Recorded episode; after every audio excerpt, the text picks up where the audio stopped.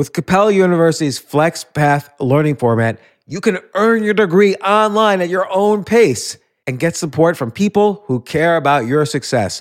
Imagine your future differently at capella.edu.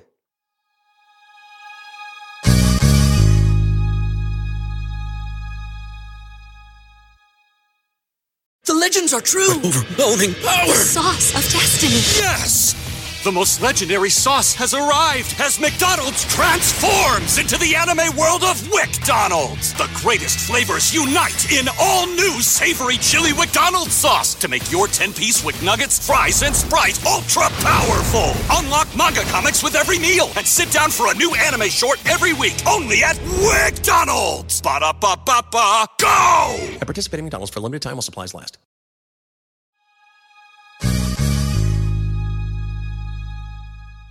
Hey, James here. I am so excited. Five years ago, I started this podcast, and even before I released episode one of this podcast, I interviewed one of the smartest people on the planet, I think, one of my favorite authors, Robert Greene. He wrote The 48 Laws of Power, he wrote Mastery, he wrote so many great books. I highly recommend all of his books. Listen to my podcast with him from 2014. We're re releasing the very first podcast I did with him, and uh, soon we'll have uh, another podcast with him, hopefully. So, just such a genius. I'm excited to re release this podcast from five years ago. It still holds up today. One thing I will say, he told me in this podcast, and, and there was just so many things in the podcast that were just unique and special to the podcast, but he said, everybody has a different process and a different journey. Some people come to me and say, I have no idea what my passion is. And then he described how you start developing your passion. You'll hear that in this podcast. But basically, for the next 370 podcasts with such amazing, excellent peak performers in from every industry, I dive down on these questions that Robert Greene and I spoke about in this very first podcast. So enjoy listening to this re-release and let me know what you think on Twitter. This isn't your average business podcast, and he's not your average host. This is the James Altucher Show on the Choose Yourself Network.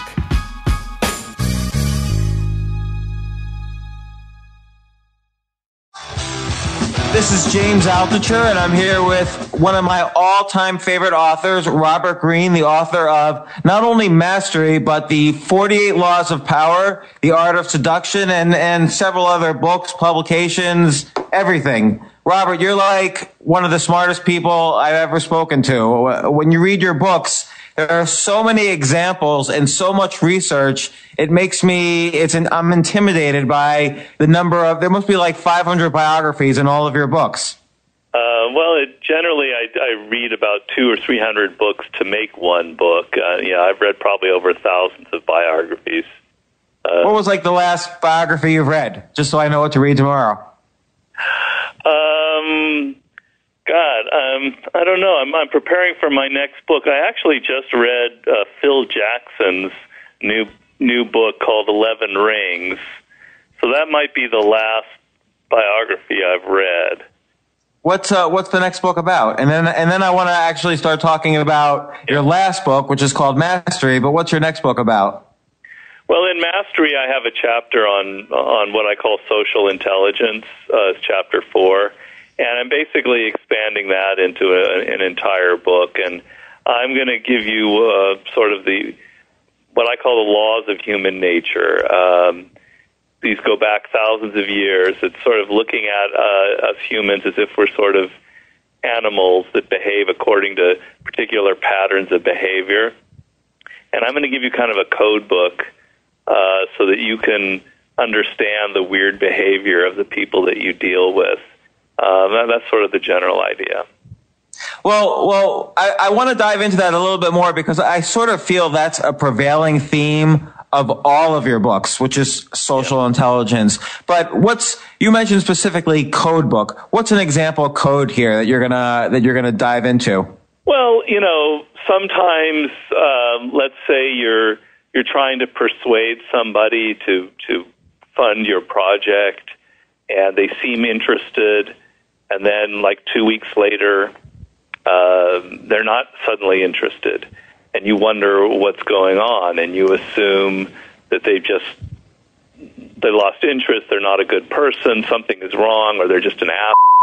If I can say that here, and you know, you go through these kind of emotional reactions, and I'm going to show you that in fact, probably what's happening is first of all, people are very flighty. We all experience a moment of enthusiasm and then 10 minutes later we don't feel that same way. But more generally, what happens is you've not been getting at their self interest. You're not appealing to something, they, they no longer see what's in it for them. They were initially excited, but they aren't. So I'm going to show you, like, dependent on what it is that you're reading from them, not just their coolness, but other signs, what is happening so that you can now plan your next attack and maybe include something that will sort of perk up their interest more because they'll see that they're going to get something out of it. It's that kind of thing. I could give you a hundred more examples, but I haven't written the book yet, so it's it's all it's all in my head. You know, it reminds me a little of uh, Robert Cialdini's book on influence and how he basically Yep. look, looks at evolutionary techniques and how those are used to influence people. I, I read that book I think years ago for Seduction. It's an excellent book, and that, I think I I used it uh, a bit in Seduction. Definitely though. Well, well, again, it reminds me also of you know in, not only in uh, Seduction, but Forty Eight Laws of Power. Those two books Yeah. in particular, but the, also in Mastery, how uh, a lot of what you talk about in Mastery is social intelligence, is how we communicate ideas and influence other people. What's the role of that in general in mastery? In, in- let's say percentage wise, if you were to break out all the components of mastering a topic. I, I don't know. It's it's it's more like twenty twenty five percent of the game. So let's say that you're somebody who's really brilliant. You're like an Einstein. You're a tech genius or a business genius, but you've got really bad people skills. Um, you're you're kind of pushy. You don't listen. Oh, you know, I could go on and on. Um, it Thanks for negates- describing me, by the way. Oh, I'm sorry. I don't know you, so I, I didn't mean it personally. No, no, I'm Um, just kidding. Uh, you're negating all of your talent. So all of that, you know, going to Princeton and getting your degree and all that hard work is completely neutralized by your horrific people skills. Um, and so I, when I wrote the book, I, I believe that people nowadays who have real skill, who've mastered a, a craft of any kind, are going to be running the, the world in the future. Um, and but you have, but it's not just about being a great nerd. You you have we're, we're a social animal. Everything you do involves other people. You're always continually having to sell your ideas. Um, and if you're terrible at it, you're just going to have a life of misery. And in my books, I you know I I have examples of people who were highly talented and who were miserable because they couldn't deal with people, like Nikola Tesla in the 48 Laws of Power, one of the greatest geniuses that ever lived. Uh, but he was just awful with people. And then I have in my new book this doctor, Dr. Semmelweis in the 19th century, who could have been greater than Louis Pasteur, but he offended everybody that he came in contact with. So, you know, it's not everything. It's not all about being political and being a bullshit artist and knowing how to charm people. That that has its limitations too. But in, in, depending on what field you are in, you can you have to have uh, some degree of awareness of people, how they're thinking, how to get inside their minds and imagine what their perspective is. So it's it's a critical part. And one other thing I mentioned, like you asked me, like a code book type thing. Um, you know, there'll be a uh, there'll be a typical scenario where you're uh, you just entered a workplace or some new environment, and suddenly somebody is super friendly to you, um, and it just sort of uh, takes you off guard, and you're kind of charmed and seduced by them. Doesn't have to be a sexual thing; it's just a colleague or a friend. And really, what's happening probably is they have a degree of envy uh, of you. They're setting you up for some kind of negative action because people generally are a little wary when they first meet each other. So somebody who's super overly friendly on a first encounter is a sign of something wrong. So these are the kinds of things that I'm going to help you decipher.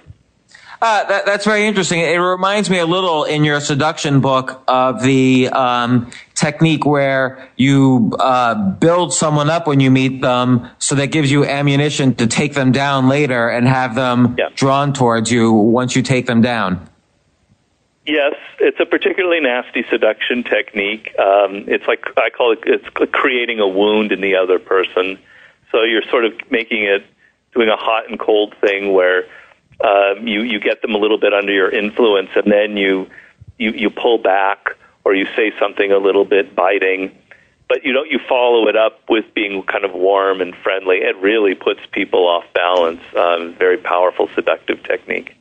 I, I want to circle back to that, but first I want to talk about uh, Mastery of It, which I think, which is just a, a brilliant book. I highly recommend it for everybody. Uh, and let's let's get to specifics. Like the book has so many uh, extensive examples, and you really don't you don't really say here's how to master something A, B, and C. I mean, you provide lots of A, B, and C's all over the book, which is which is I think great. But you talk about apprenticeship. You talk about uh, you know the various ways then you you break away from apprenticeship to form your own creativity. Maybe describe a little bit uh, if you were going to give someone the five minute summary of how to master a topic. What what would be the most important factors to look at? Well, the, the, the most important factor is chapter one in the book, and you're never going to master something unless you understand this. The brain is designed to learn, we learn much better when we're emotionally engaged, when we want to learn, when we're motivated, when we feel the need to learn.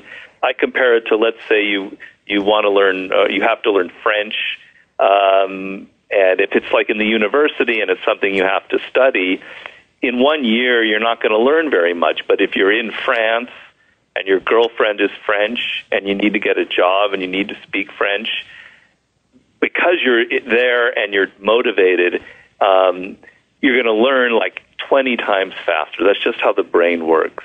Of What's people- happening there, though, is at first you find the girl rather than first you say to yourself, I want to get good at French. Yeah, that could that could be. But the the point that I'm making uh, uh, is that when you're motivated to learn something, you have to learn it. Um, you're going to learn much faster. So you're in France and you met this great girl, but she speaks no English, and you've got to be able to learn French in order to communicate and seduce her. You're so highly motivated that you're going to learn. Uh, I said 10 times 20, 50 times faster than the university student back in New York or wherever you're studying. So the thing is, a lot of people go wrong. They choose a career because it's about money. Uh, I have nothing against money. We all have to make a, a living. But let's say you go into law because that's what your parents are pushing you into and other people, and it seems lucrative, but you yourself aren't personally excited by it. You're going to start tuning out. You're not going to learn very fast. After 10 years, you're going to burn out. There's, you're never going to become a master because it takes 10,000 hours. You probably all heard about that 10,000 hours. A brilliant study. It's just a number, but let's say it is it is pretty real. It could be 9,000, 11,000. You're never going to have the patience. You're never going to be able to put in the 10 years or more studying something unless you really are excited about it, unless there's some kind of personal commitment to it. So it's by far the most important thing. It's that choice of the career. It doesn't mean you have to know exactly what you want to be when you're 21 years old and then go pursue it. It's going to be a process that might take you five, ten years to figure out exactly what that is. For me, as a writer, it took me 15 years to find out I should be writing books like the kind that I write. It's going to take time. Um, but if you don't make that first step, if you go into the wrong field, you're never going to become a master. You're never going to last long enough. So that's like that's that's the first thing. And I think a, a big question that many people have is how do I find the thing that I'm passionate about? Now, you mentioned five to six years or 15 years in your case, uh, in terms of wanting to be a writer. But what is that process by which someone finds what they're motivated enough to be a master about? Well, everybody has a different process, a different journey. Some people know pretty clearly um, what it was when they were young. Uh, I met a woman who interviewed me. Um, she knew that she wanted to be a writer when she was a, a young girl, and then she got into law, and it was a dead end, and she hated it, and she finally figured it out that she had to go back at the age of 31 to what she really loved. So there are going to be people like that. Um, but there are others, and I, they come to me and they say, I have no idea what my passion is. I have no idea what I really love. And that's troubling because that means you don't you're not listening to yourself. You're not aware of your own likes and dislikes. You've been paying too much attention to what other people are saying. So you have to go through a process now of kind of looking at yourself. I've worked as a consultant. I've dealt with people, many people uh, who say that to me. They say, "I, you know, I'm 35, I'm 40. I don't know what what it is that I was meant to do. I, I really have no idea." Okay, let's go back and let's look at your childhood. Let's look at the things that excited you. Let's look at maybe where you went wrong. Let's look at the things that you hate. If you hate working for a large company, if you hate politicking, you probably meant to be an entrepreneur, to be working for yourself on some level. Um, let's look at the things that when you open the newspaper or go online, these subjects really excite you, make you kind of like a child again, where you want to learn about it. And slowly through could take a couple months, could take a year. I don't know. Depends on the person. You're reconnecting uh, to, to what I call a voice inside of you that, that you had when you were a kid that drew you to certain activities and you've lost touch with. Um, I, you know, I could go on for four hours about the process that I've dealt with consulting, but it's basically not going to be overnight. You're not going to wake up and go, Shh, I should have been a doctor and I went into the. No, it doesn't like that. It it takes time, but it is it is so worth it. So so with um so after that that first realization that okay i'm motivated to be a writer or i'm motivated to discover you know more uses of electricity or to be an internet entrepreneur or whatever it is what's the next what would you say is the next step? Well you know, first of all, if you're if you're 22 um, and you're about to enter your career world, it's not going to be like I, it won't be like I know this is exactly where I have to head. It's usually a matter of I like this field, um, the sciences, or I like sports or whatever. A general category of things that you're going to pursue. For me, it was writing, and so when I was 21, I decided I'd go into journalism as a way to make a living and train myself as a writer. Um, so you're going to make a choice of something to start with that is somewhat related to that that field that you love. And it can be kind of general. It could just be the tech world, or it could be a certain kind of business. It doesn't have to be that specific. But you've got to make the right choice. Um, and once you get in there, um, I'm telling you that you want to think of your 20s as your apprenticeship. Now we don't use that word anymore, and it's a shame that we don't. Um, we, you know, we all go through usually the school system, the education system, where we're all kind of guided, and there are teachers there to help us. Now there's nobody there to do anything for you. Maybe your parents, but really nobody's there to guide you in this new part of your life. So you're creating your own apprenticeship, and that apprenticeship means you're going to learn skills it's not about making money. If you if you are 22 and you're obsessed with making money, you're never going to really make a lot of money. It's it's kind of the a perverse uh, law of human nature that I'm going to discuss. The people who end up making huge amount, the most amount of money, are usually motivated by something else. And the classic example is is Steve Jobs, somebody who from very early on was clearly not very interested in money, and, and look where he ended up. So you're choosing something that appeals to you, and then now you're open. You're on like a, I call it a, a journey, um, and you're going to dis- discover I like what I'm doing here, but there's something better for me. It's not exactly right. I knew that journalism after three years wasn't really right for me. So I went into a different kind of writing. Well, you'll figure, all right, I'll go into a different line of work, a different business, still related. And as you do this, you're going to be accumulating skills, experiences, you're going to be observing people, you're going to get political, social skills. And by the time you're 31, you're going to own the world. You're going to have a lot of experience, and then you'll be able to figure out how to combine everything that you've learned into something great, something that really uh, appeals to you. And I give examples in the book. You know, there's a guy I interviewed contemporary masters. Uh, one of them is Paul Graham, who started a company called Y Combinator, uh, which is like a entrepreneur system for tech people in Silicon Valley. It's worth billions of dollars. And he is the same thing. He didn't realize until he was 31, I, I think 30, what it was that he was meant to do. But in his 20s, he did all of these amazing experiences that, that served as a foundation for what ended up being this great tech business that he created um, for, for Netscape back in the 90s. So be prepared not to necessarily strike gold when you're 25 or 26. Uh, it's going to take some, uh, some time, but if you think of it as your own education that you yourself are in charge of, you're going to be a lot better off than people who just wander around and just choose any career.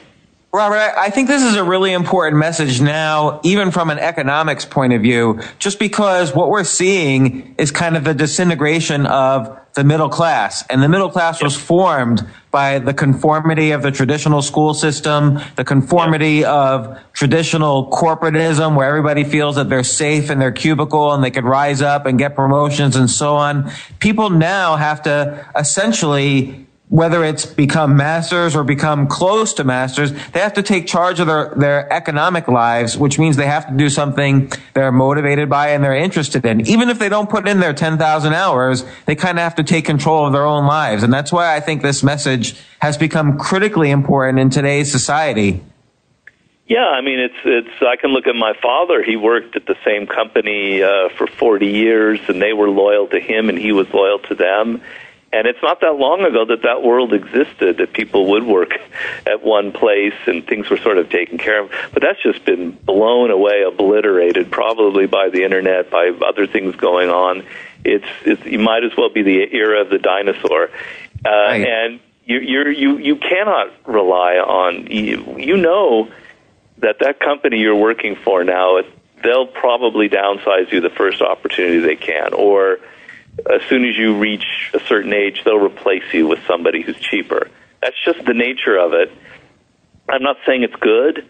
I wish it weren't that way, but this is my books are about realists or being realistic, and that's just the, the nature of it. So yeah, you got to take control um, of your own life and, and, and craft an apprenticeship. Now, that you mentioned the 10,000 hour, it doesn't mean, let's, I want to clear up a misconception here. It doesn't mean that you are learning, you're playing chess for 10,000 hours and then you become a master or medicine or whatever. Those 10,000 hours could come from different things you have done in your life. So, for instance, this woman that I mentioned, who spent her 20s in law and realized it was the wrong thing. She decided when it was finished that what she would do was become a writer, but become a writer about legal issues, which was a, a very brilliant move on her part. Um, so now all of that legal experience added up to three, four thousand hours already of writing, of experience about legal matters. And then when she started getting into journalism, you know, now the hours are piling up you can take those, that time that you think you wasted doing something else and you're going to apply it to something that really appeals to you and suddenly all of that experience enters into the into the practice. I did a lot of really bad jobs myself because as a writer i wanted a lot of work experience. I did construction work etc and all of those jobs taught me about people and about weird power situations and about the games uh, bosses play in all different kinds of, of, of careers, all of which I used for the 48 laws of power. So you can be 35 and you're not going to go, oh, damn it, I can't do 10,000 hours. My life's screwed. No, you've already probably done 5,000 hours. Now you've got to find a way to apply it in a way that's appropriate and, and personal. So that's a great way to look at it. It's almost like your past don't view it as you know you've messed up or whatever but basically how have you built these prior hours as a safety net that you could then use to build either mastery or close to mastery so that you can make that leap from the corporate job or the job that you're not really that excited about to something that you are more excited about. You're not, not everyone's a Mozart, but everyone can use the hours that they've built up to build some sort of safety net for themselves if they apply your techniques. What is the relationship between mastery and happiness? Because many of the examples you use, and in fact, you used the example earlier of Steve Jobs, but also let's throw in, you know, Mozart and Napoleon and so on. These and Tesla, these people did not end up as happy people for, uh, you know, by and large. So, well, well, I would, I would really much take issue with that. I mean, uh, Steve Jobs, you know, he was a tempestuous person who was sort of upset, had a very obsessive personality. But I would say, um, you know, judging on the biography, the last 12 years of his life must have been in, in, in immensely satisfying. Um, and there are hmm. people, you know, it depends on your definition of happiness. So I, you know, the book is called Mastery. It's not called Happiness. If I wanted to write a book on happiness, I would say, you know, go go take drugs and and hang out in Peru on a hilltop or something. That's not what my book is about. But I'll, I'll say that I, I am making the point that the, everybody has creative potential. Um, everybody, I believe. And I think the worst feeling in life um, comes from the sense as you get older that you didn't somehow tap that potential. You're not expressing what you think you could have expressed. And I think it really makes a lot of people uh, very, very unhappy. Um, so, you know, Mozart Mozart was had a pretty great life when he uh, finally left his father. The last ten, he died young, but he I would certainly claim he was was pretty happy. I don't think a lot of these people who we see as as very driven are necessarily unhappy. They've they they they, they do spend a lot of time with their work, and they are maybe obsessive, but that kind of a, a attention to detail, to, to doing what you love, brings a, a sense of satisfaction hmm. that comes that maybe uh, isn't the same satisfaction that you might get from an immediate rush of going to a party. It's a different kind of happiness. It's it's something a little more like a fulfillment. And well, I believe oh, actually that, that mastery is the path towards that. So, and, and I have a oh. quote in there from Da Vinci uh, which I love, which is basically just as a just as a, a day when you've worked hard brings a, a blessed sleep, a life in which you've fulfilled what you're doing brings a blessed death. I'm quoting it horribly, but the idea is if you felt like you realized your potential, you, you almost feel like you can die a happy person, sort of. Thing.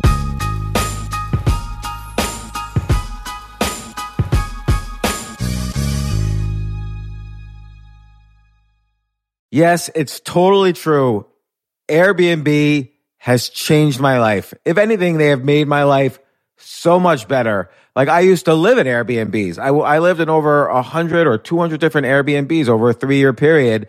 And I loved it. I love, I became a really good guest of Airbnbs and I got to know lots of hosts. So when I initially owned a house, I, of course, the first thing I thought was, I'm going to turn my house into an Airbnb because I travel a lot. So why leave my house unused when I can make a side income by letting others Airbnb my house or come to stay in my house as guests and having my own Airbnb or, or being a host for Airbnb has allowed me to do just that. And I've met other hosts. I've actually spoken at Airbnb's host conference. I think it was in 2017 I met so many just nice hosts. It's a great community. And I love, you know, turning my own home into an Airbnb. Like I'm traveling to Austin next month. My home's going to be an Airbnb while I'm away and I'll stay in an Airbnb. I'd rather stay in like a three story house Airbnb than in one tiny hotel room in, in the middle of Austin during South by Southwest. So listen, while you're away, your home could be an Airbnb. Many people host on Airbnb, but there are people who are just letting their house sit empty, who've never thought about it or didn't realize their space could be an Airbnb. Hosting can easily fit into your lifestyle and is a great way to earn some extra money. So if you have a home, but you're not always at home, then you have an Airbnb. your home might be worth more than you think. Find out how much at airbnb.com slash host.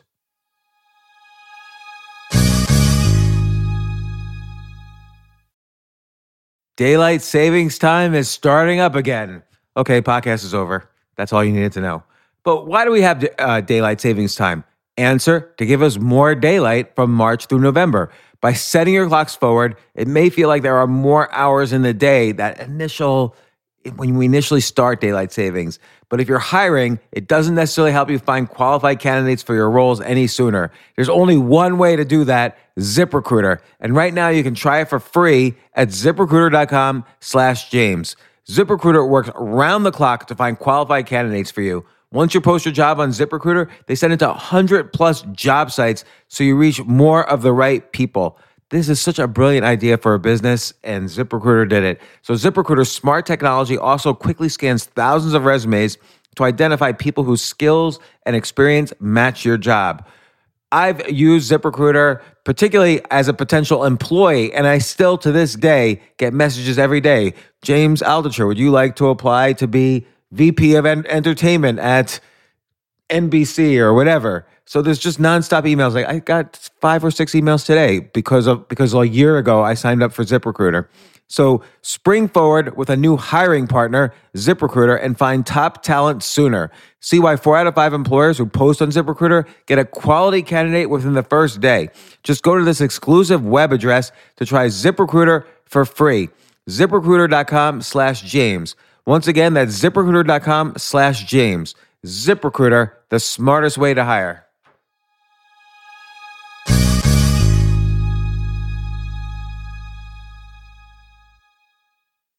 Hey, listen, men's health is important. Men act all cocky and like they don't need anything. But the reality is, as you get older, there's some things you need. And it often feels like we're too busy to take care of our health problems. Like, I'd rather do anything than go to the doctor or the dentist or the pharmacy or whatever. But now you don't have to waste your time if you use HIMS. HIMS, H I M S, HIMS is changing men's healthcare by providing simple and convenient access to science backed treatments for erectile dysfunction, hair loss, weight loss, and more. The entire process is 100% online, so you get a new routine of improving your overall health faster. Jay, you listening to all this? Yes, I definitely gonna use him from now Not on. that you need it. You're you're young and healthy. James, I'm 35. You, you're getting there. You might you might need it. Who knows? But if prescribed, your medication ships directly to you for free and in discreet packaging. No insurance is needed. You can manage your plan on the HIMS app, track progress, and learn more about your conditions and how to treat them from leading medical experts. Start your free online visit today at hims.com slash James. Can you imagine that? There's a whole section just with my name on it. Hims.com slash James. That's how I how much I am representative of the kind of person who needs HIMS. That's H-I-M-S dot com slash James for your personalized treatment options. Hims.com slash James. Prescriptions require an online consultation with a healthcare provider who will determine if appropriate. Restrictions apply. See hims.com slash James for details and important safety information. Subscription required. Price varies based on product and subscription plan.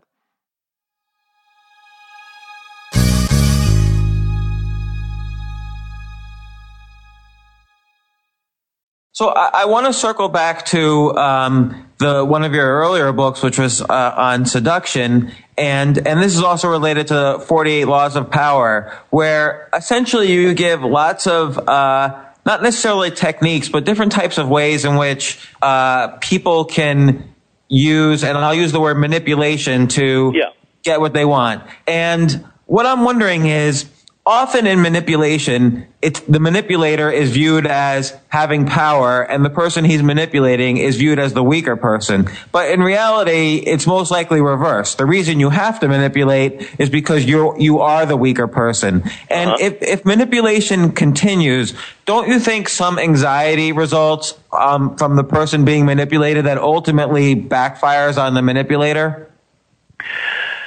Well, can you give me an example? It's also general. It's kind of hard to, to get my teeth into. It's kind of general that way.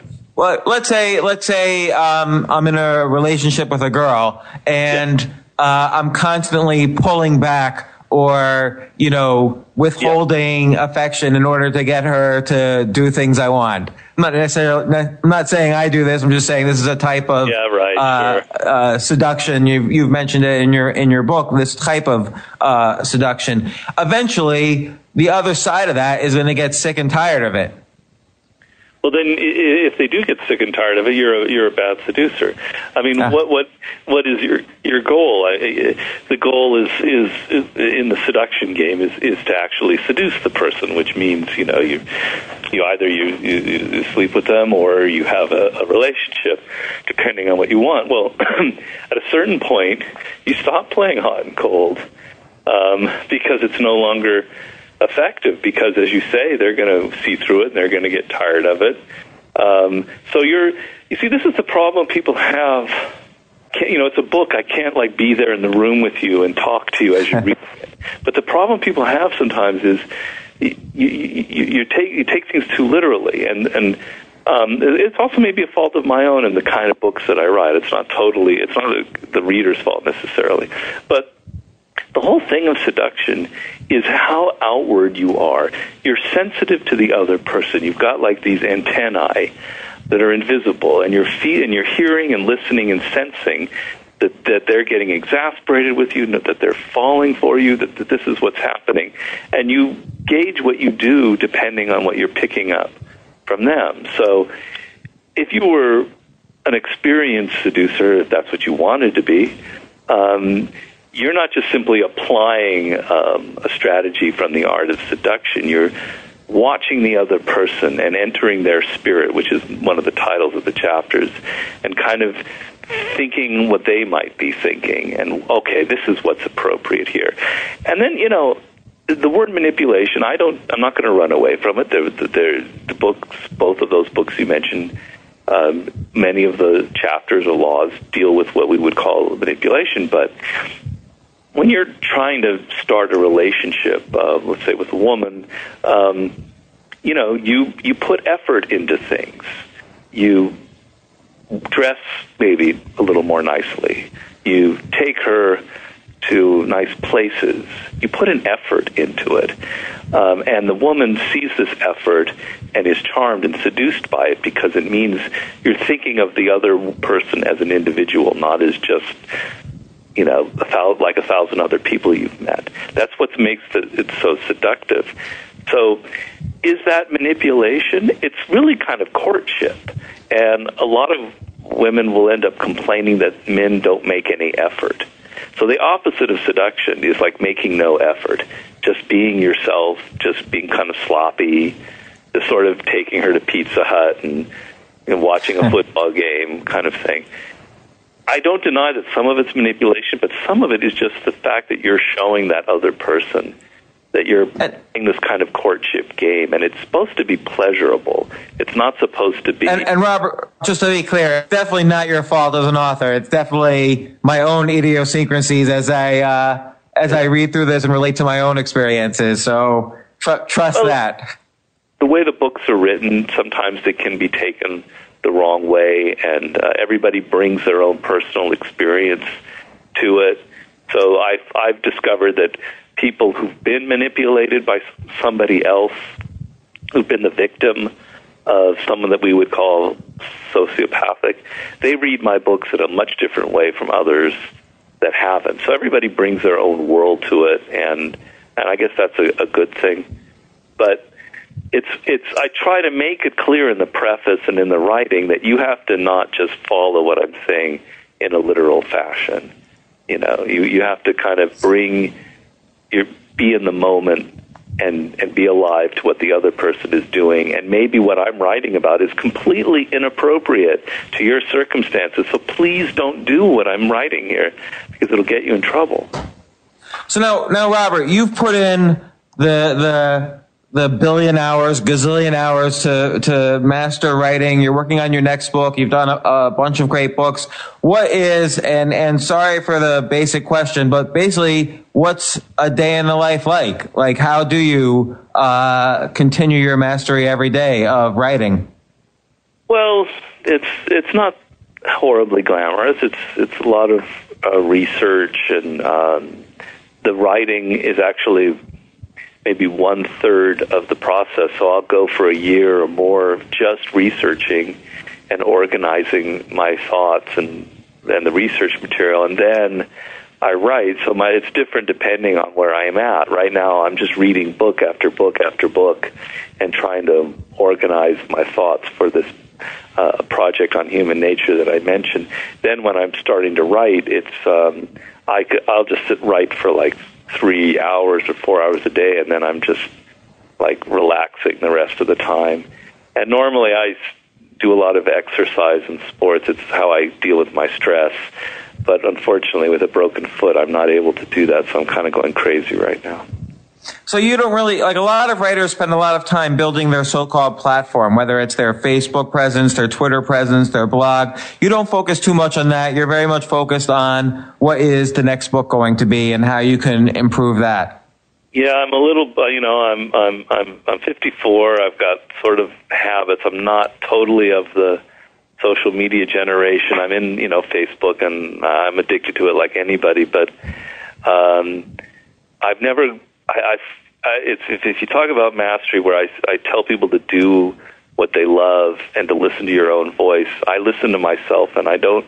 I get most excited by writing books. I do want to be, blog more because uh, I actually so, sort of enjoy it.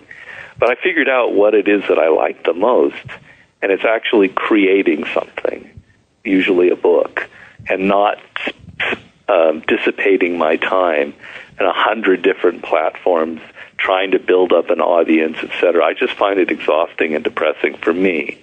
So I like, but I'm fortunate that now I have an audience uh, who've read my other books that I can do that. If I were a young writer just starting out, I wouldn't have that luxury. I'd have to do what you're talking about, and you know, spreading my name out all as many different places as I could online and creating a presence. And I, I'm kind of a dinosaur. There aren't going to be probably many of me type my type left in the years to come. Um, but I figured that that's my strength is writing a book. Um, you know, I, I might as well just do that and then and then go the way of the brontosaur. Well, Robert, I have thoroughly enjoyed all of your books. I highly recommend Mastery. I'm really looking forward to to the next book, and uh, I'm really glad we had this chance to to interview you today. Oh, thank you, thank you very much. I really enjoyed it.